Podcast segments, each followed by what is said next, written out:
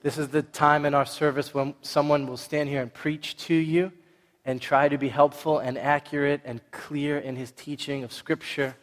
You want your heart to be really soft right now, especially with today's text. It's intense. Uh, because it's so intense, I want to start with a lighthearted story, and then I'll read my verses again and we'll pray. This lighthearted story does set up a good frame for understanding the Scripture, I think.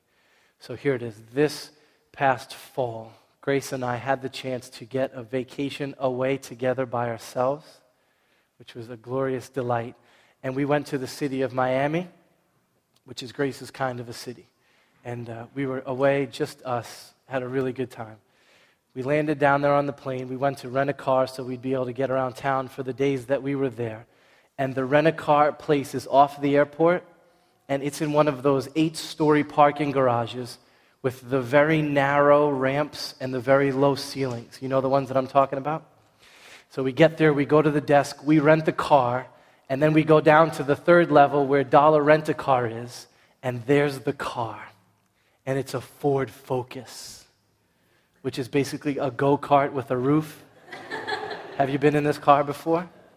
But we don't care. It's sunny. The sun is shining. It's Miami. She's in flip flops. There's no children around. We're just going to have a great time together, jamming down the strip of South Beach in a Ford Focus. Okay. We have a great time. The whole three or four days was excellent until our trip back to the airport. Uh, we're multiple hours early because that's the way that I am. So we leave, you know, a moon before the actual flight is going to leave because we can't be late and we can't be late to the airport and we cannot be late to seeing our kids who haven't seen us for a few days. And so we're in the Ford Focus just as we leave the hotel the skies of Miami open and it starts to pour. And you know what rain is like in those tropical places? It's just buckets of rain.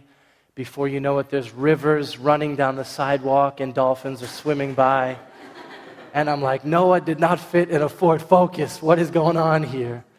And we're so early that we decide to grab a bite to eat before we arrive at the airport and pay way too much money for it there. And so I take a right turn into a parking lot, and I figure that the curbs in Miami are just like the curbs everywhere else in the world. They're cut square at a 90 degree angle. But they're not. The curbs in this parking lot are shaped like an octagon. And so it's pouring rain out. My windshield wipers are growing. I don't see the curb. It's underwater. I assume that it's square. And the whole Ford Focus goes into this divot ba ba boom, ba ba boom. Both tires on the right side of the car get flat. The dashboard lights up, low tire pressure. We're tipped like this. I get out, and here's where somebody with my personality, Jess's personality, starts to panic. We're going to be late. We're going to have to pay for the fixing of this entire car. It's a Ford Focus. The axle is probably totally shot. I'm wet. Grace is mad. I'm in a panic. I call AAA. They say 30 minutes. 45 minutes, 50 minutes, an hour, an hour and 15 minutes, no rent a truck, tow truck. I call them again. They say he's stuck in a flood. He'll be there as soon as he can. So I take Grace and whatever luggage she needs, and I put her in a cab and I send her to the airport. And I am pacing outside of this car, just ready to fight someone. Finally, the tow truck pulls up, and it's the biggest tow truck that you have ever seen in your life. And I'm like, I called in a Ford Focus. We could have put this thing on a dolly and wheeled it back to the airport. I do not need this giant truck. And he gets out the crane thing and lowers the back and he pulls this little car onto it. I get into the cab with him. His name is Manuel. He was from Cuba. I got to know him. And I look at my phone and I see that I still have 45 minutes before the flight takes off. So then I start talking Spanish to Manuel. And I'm like, vámonos ahora rápido now. Let's go. We're going. The airport's only 15 minutes away. We take the exit to the rent a car place. I have to get the car back. And here's where it gets crazy because he takes the turn and he is looking at the rent a car garage and the lowness of the ceilings and the narrowness of the ramps. And he does not want to go in there with his tow truck. I don't know if you know, but they've outlawed bullying in the Commonwealth of Massachusetts. I bullied this poor man into taking this tow truck into this parking garage. And as we're arguing about this, we're pulling closer and closer. Those metal teeth are sticking up from the ground. Do you know those metal teeth that you only see at a rent a car place? Um, what happens once you pass over those teeth? There is no going back. Your decision is made. Reverse is not an option. You, you can't get free. It's over. And he knows this. And we are inching toward that entrance. And he's saying, No, no. And I'm saying, Yes, yes. You can do this. I believe in you. Kuba, Kuba, come on. I am not missing this flight. And uh, good customer service, he does it. And we drive up this ramp, and now it's too late, and we are missing those signs by centimeters. And we go up one turn and two turns to dollar on the third floor. And the dollar rent a car agent sees us coming up in this flatbed tow truck, and he's like, Stop, no, you can't take a tow truck up here. Are you crazy? And I said, Yes, right now I'm crazy. this car has two flat tires, and I'm flying back to Boston tonight. Now, I tell you that story because I want you to hear this text and this warning from Jesus with that metal teeth contraption in your mind. In love, Jesus is warning the scribes in this text that we're going to learn about.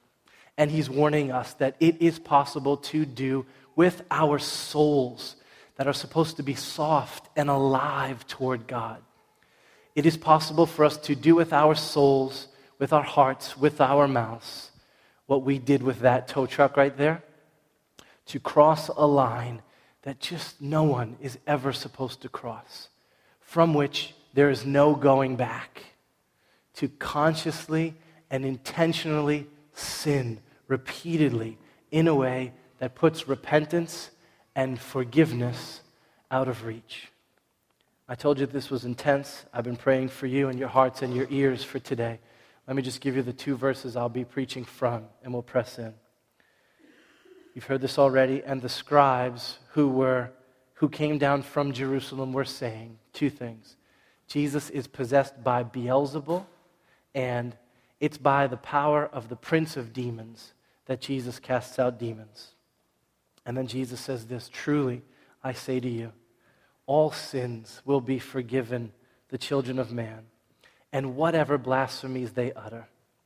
But whoever blasphemes against the Holy Spirit never has forgiveness but is guilty of an eternal sin. For they had said, Jesus has an unclean spirit. Let's pray together. Father, thanks for your grace that we are here this morning. Uh, there's a, a thousand good things to do today, but there is one amazing, beautiful thing to do, and that is to stand before the living God who shed his own blood to make us his and has given us life now and eternal. So we rejoice that we're here. We confess that we come across a hard saying of your Son today. And I pray that your grace would be with us as we press into this and hear this. That we would honor the Spirit of God today. Hear my prayer and answer that, I pray that you would. Amen. Okay, let's work the text together really carefully. We're still pretty early in Jesus' gospel, and he is acting in a way that no one has ever seen before with power and authority they just didn't see coming. And he is doing good with this power and this authority. He's exorcising demons, he's, he's setting people free, he's putting them in their right mind, and that is such a beautiful thing. He's healing people's bodies as a sign of his power. He touches a leper who hadn't been touched in forever, and he makes his skin clean and he restores him to the worshiping community of God. That's a beautiful thing. He heals this paralytic who comes down out of the roof of his house and he forgives his sins and he heals his body. And the man stands up straight and can walk. And that is a beautiful thing. And Mark is only giving us snapshots over and over and over again. Every day, Jesus was doing these beautiful and good things. Now, because of the miracles, he became wildly popular.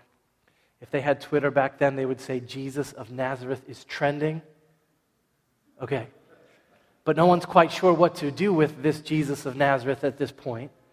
And Mark shows us some different responses to the person and the work of Jesus. Last week, Pastor Joey stood up here and preached to you guys, and he talked about the response of Jesus' family. They thought that their son and their brother, Jesus, had just lost it completely. They thought he had had a mental break of some sort, um, that he had delusions of grandeur, and the way to love him would be just to bring him home. Um, Jesus, what is going on here? You're not eating, you haven't been home in weeks. You've got these crowds of people following you. You're picking fights with the religious leaders. Have you lost it? Come on, you're coming with us. Get in the back seat. That was the initial response of Jesus' family. This text, which is intentionally sandwiched between those two family texts, shows us the response of the scribes. Verse 22 said this The scribes who had come down from Jerusalem. When you hear this word scribes in your reading of the scriptures and in the Gospel of Mark, I want you to hear officials. These are the men who are authorized and certified to lead the covenant people of God. They are the official representatives of the people. Their judgments, their opinions, their take on what's happening sticks for Jerusalem and Israel and all of those people. Uh, in my day job, I am the school business official ooh, for the Revere Public Schools. This means that when I report to the Commonwealth of Massachusetts what's happening with the finances in that school district, my word is official. I represent everyone at RPS when it comes to the accounting. And so you could say that if anyone was going to know what was going on with the money at RPS, it should be that tall, goofy looking guy, Matt Cruz. He's the one.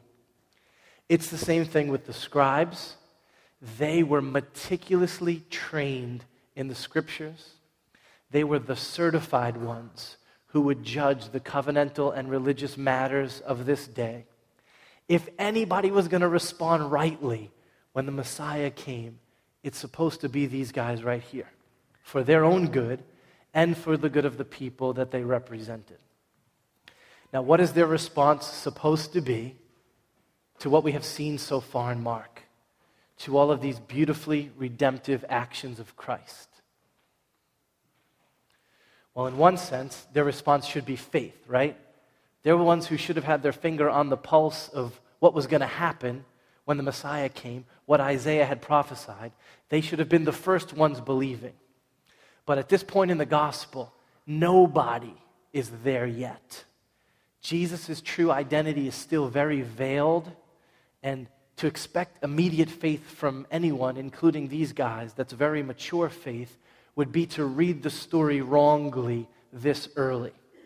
But at least their hearts should have been soft enough to sense that God was at work in this Jesus. At least they should have been open to the possibility that Jesus was someone good, maybe even the Christ. For example, the crowds were saying it like this they were whispering to each other, Hey, is this the son of David? Could this be the one? You hear that flutter in their hearts? At least the scribes should have been asking it like that. Whoa, this man is doing beautiful things. He's walking in great power. Maybe he is the one. But this is not how they respond. It's not even close. Instead, they go with the most awful, vile, filthy, terrible, nasty, hard hearted response you could imagine someone giving to Jesus. And their verdict and their accusation is this the person of the work of Jesus was possessed by and empowered by the prince spirit of evil.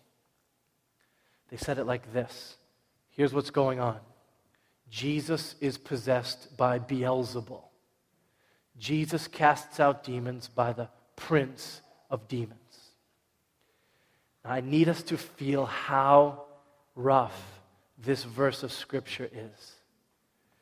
They are watching the good, redemptive, holy, pure, righteous, gracious work of God. And what are they calling it?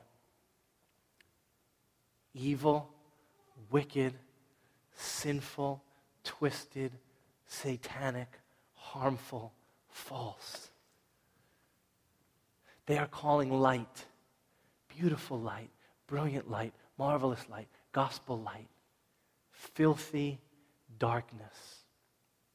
After seeing for themselves the power and the majesty of the works of Jesus, this is the conclusion that they come to in their hearts with their words. Yes, Jesus is powerful. We admit it. These people have been healed.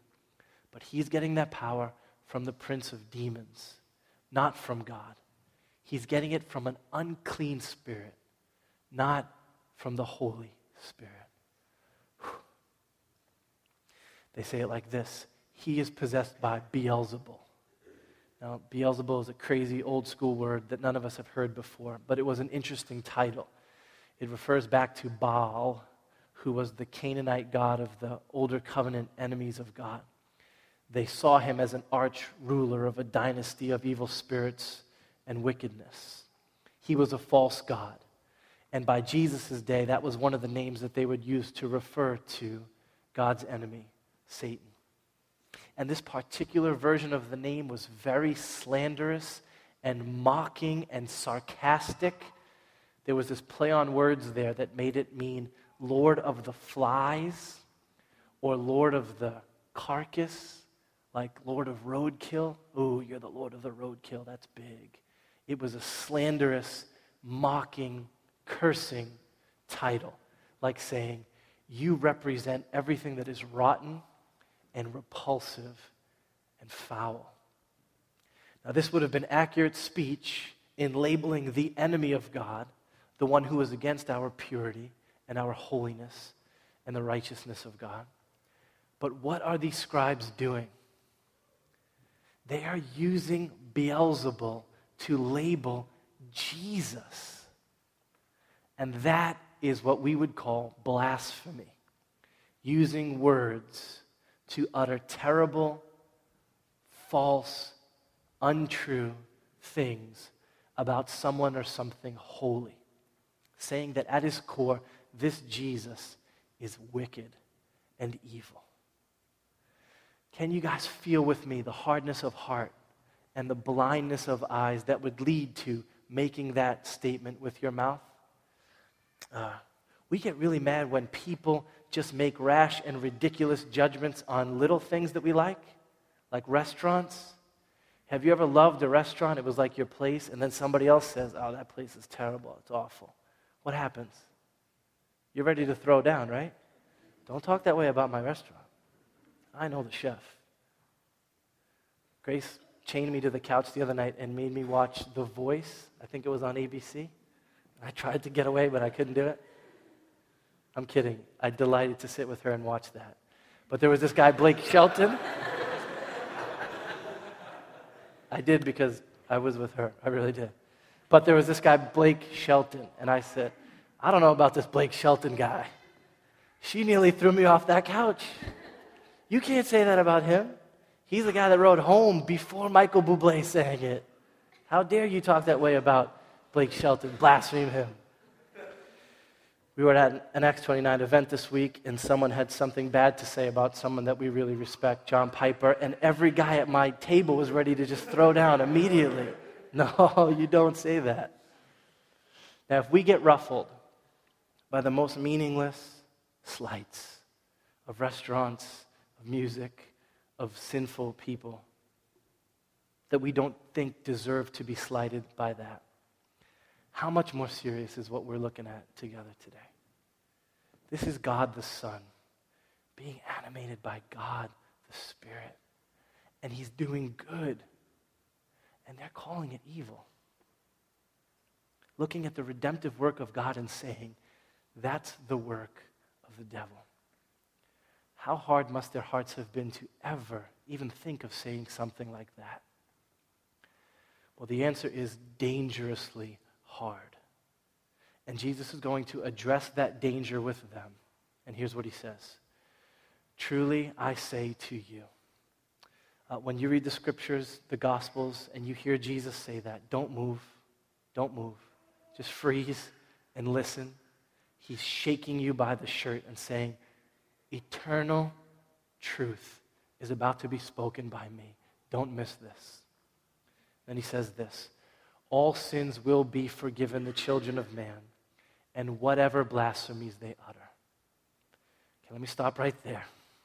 Is that an unbelievable text of Scripture? What a great promise. Don't miss it. Yes, all sins will be forgiven. All sins. All blasphemies, all sexual sins, all lies, all fornications, all thefts, all slanders, all envies, all grumblings, all idolatries, all disobedience of parents, all sins that we are sorrowful for to come to see as wrong, that ask for the forgiveness of God and fly to the cross of Christ about. All sins will be forgiven. I, I need you to hear this before I keep talking, please.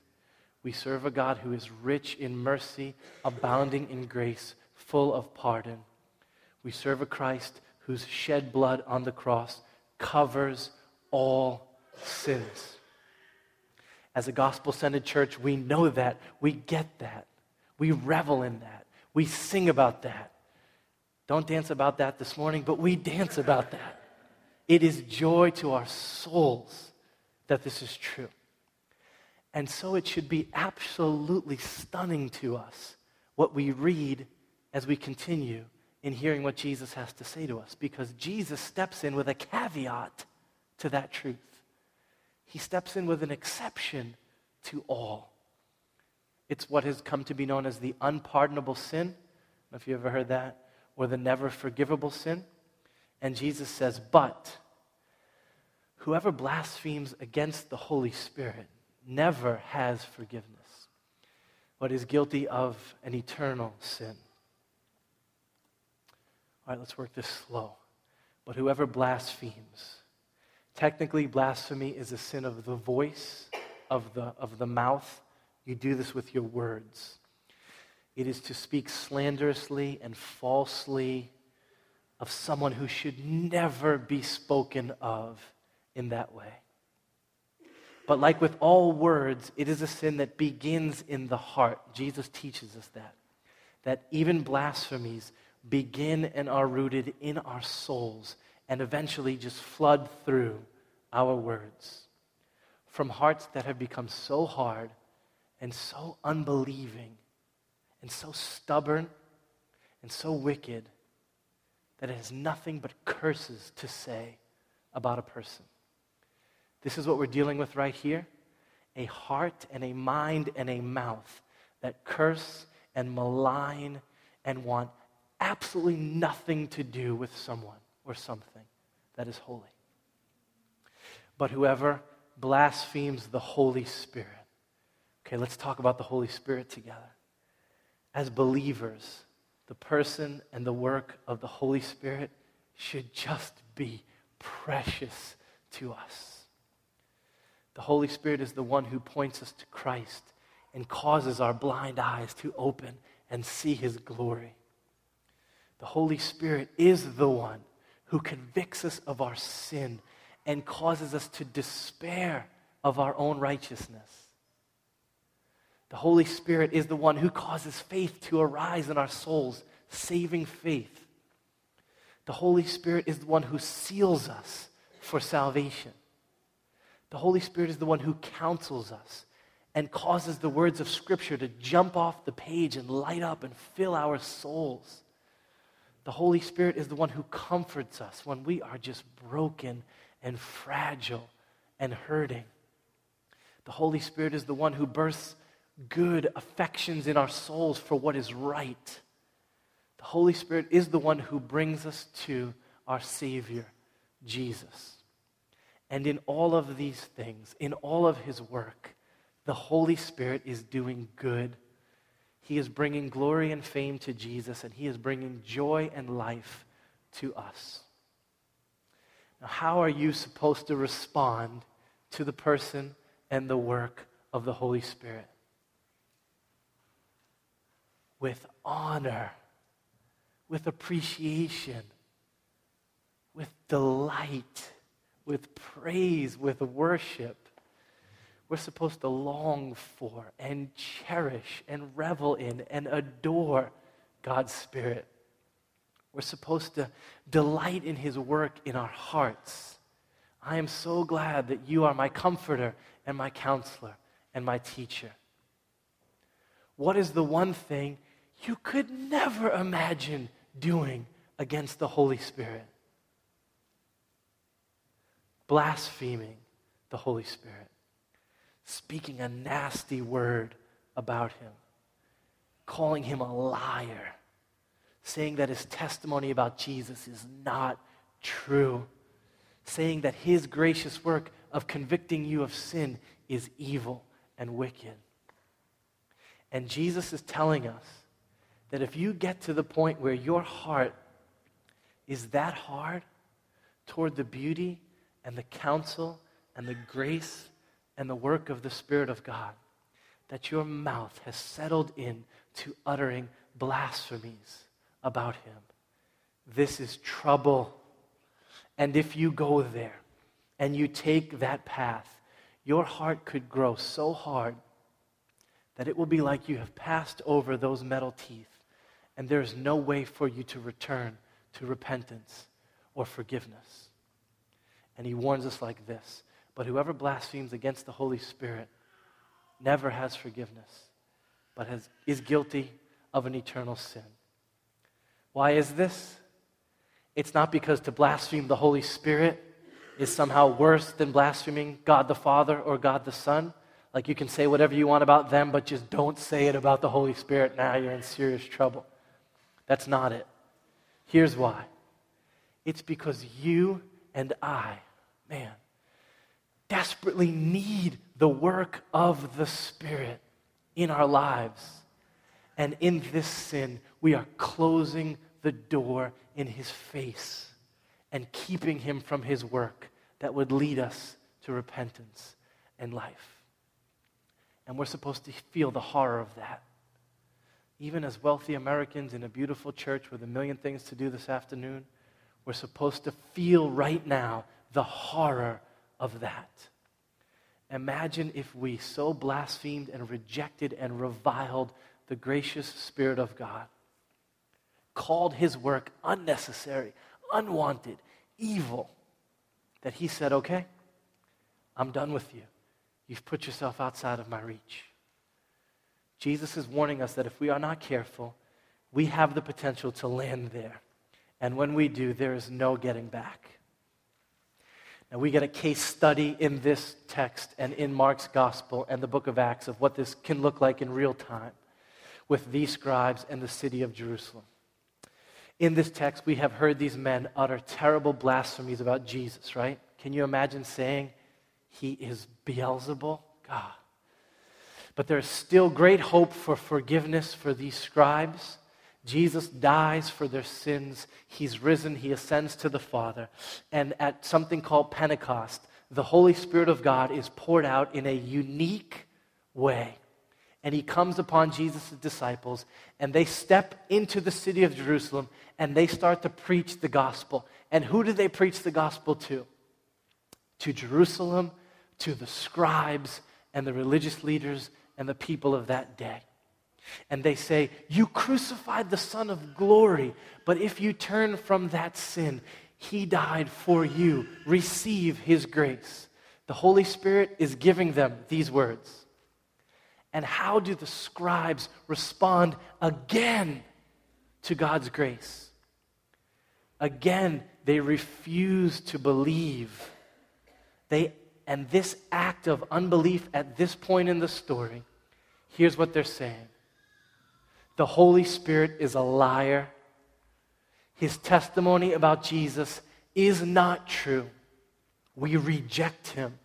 We do not want his gospel and they fail to heed, heed Jesus' warning. And this time, what do they do? They drive right over those metal teeth And there's only one thing on the other side of those teeth it's the righteous and holy and just wrath of God. And within that generation, judgment comes. Jerusalem is destroyed in 70 AD, and the older covenant people of God and their way of life is gone permanently, never to return in the same form that it was. Why did this happen to these scribes and to these people?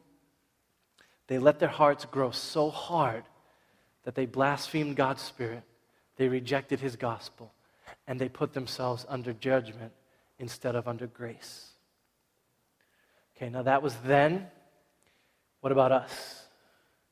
The very big question that this text raises for people is what about me? Have I done this? Have I committed this one sin here that will result in eternal guilt and, and, and just wrath? And there have been many people with very tender consciences who have gone sleepless worrying about it. Okay, if that's you, I want to speak grace to you today. And I just want you to chill and to relax with me.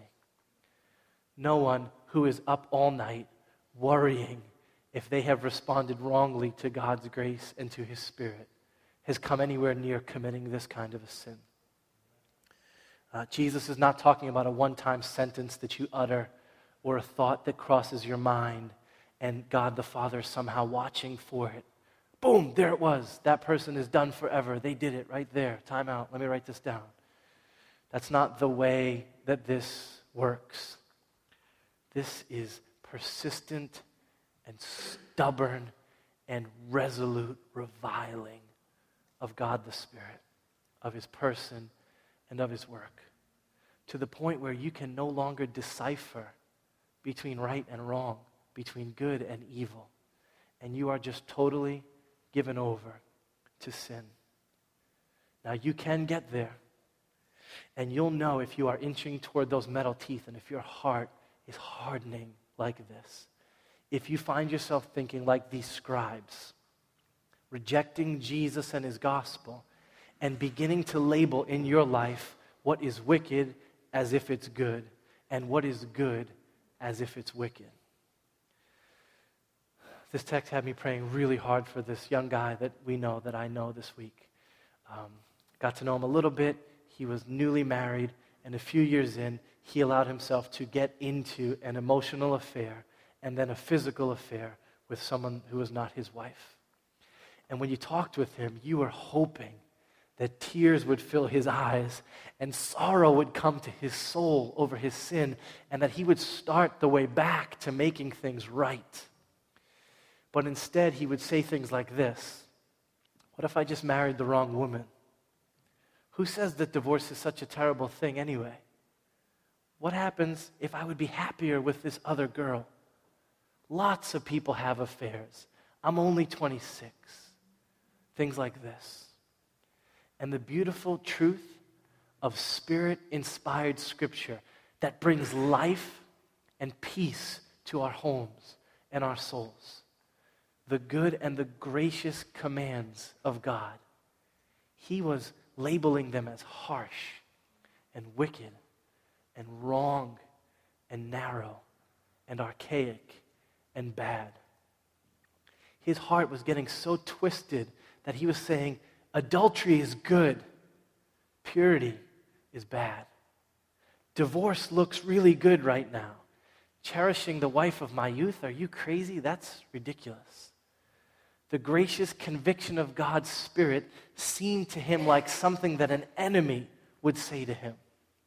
His heart was mixed up that bad. And I will never forget, he was in worship with us down in Malden, and we just made a passing comment about the seriousness of sexual sin. And he heard those words, and instead of saying, Yes, that's right, that's good, that's what the Spirit has for me, he wants what's best for me, to live according to God's commands to me. He got up, mad, offended, and he left, and he's never come back. And that terrifies me as a pastor because these are signs of a heart that is growing hard against the work of the Spirit and is in danger of blaspheming Him and putting himself beyond the place where the Spirit can bring him to repentance and to life. And so I think that the more pertinent question to ask of ourselves this morning with this text is not, did I commit this sin one time somehow and now I'm toast? That's not it. But it's this one How can I stay a million miles away from having a heart and living a life that blasphemes God's gracious spirit? Okay, this is one of the deals where a good offense is the best defense. Anybody watching the NBA playoffs? These teams that just attack on offense are the ones that win. You just go for it, and you don't even have to worry about the other side of the coin. I think it's like that here. I don't want anyone in Seven Mile Road going around and saying, Don't blaspheme the Holy Spirit. I can't blaspheme the Holy Spirit. Whatever I do today, whatever sin I commit today, let me just make sure that it's not blaspheming the Holy Spirit. Strike that from your mind. Instead, here we go. Let's work diligently at having soft hearts, you guys, that love and honor and appreciate and cherish the person and the work of the Holy Spirit. That's it. And that can start in two places among us.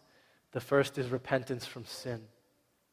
Do you know that whenever we confess our sin and we just own up to it and we agree that it's wrong and it's vile and it's bad and it's no good, and we ask our Father to forgive us and cleanse us and help us to mature and to change and to be conformed to the image of His Son.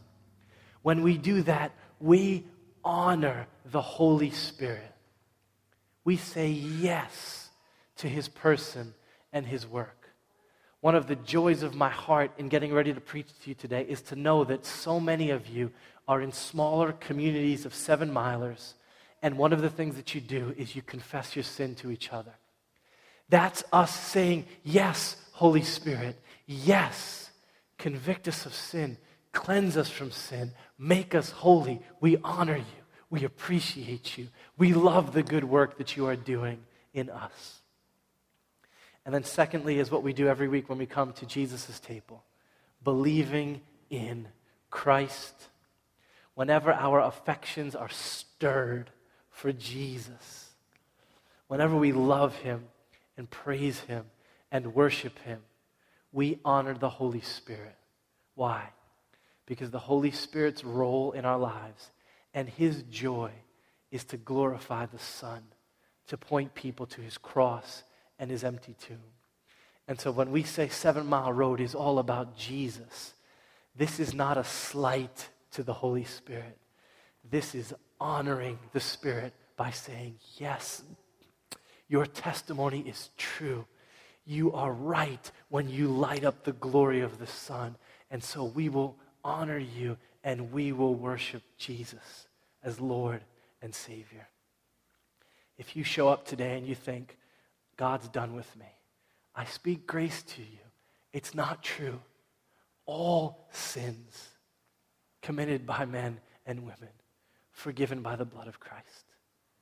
If you show up today and everything about your life has been reviling and blaspheming and cursing the work of the Spirit and saying it's wrong and vile, soften your heart this morning. Say yes to the grace of God's Spirit. And if you are with us, be confessing your sin, be clinging to the cross of Christ.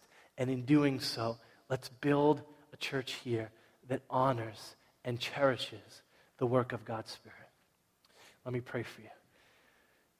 Jesus, thank you for your teaching that really is true. I pray that we would not worry about anything outside of this building, but about our souls, our lives, our homes. And I pray that here, the Holy Spirit of God would be adored and revered and respected and honored. I pray that you would stun us with the work of changing hearts, that we would be a million miles from those teeth of an unforgivable sin, that we would be soft and broken and filled with faith and love toward you. Come and convince us of the truth of the gospel and make it real in our hearts and our souls. I pray. I pray. Amen.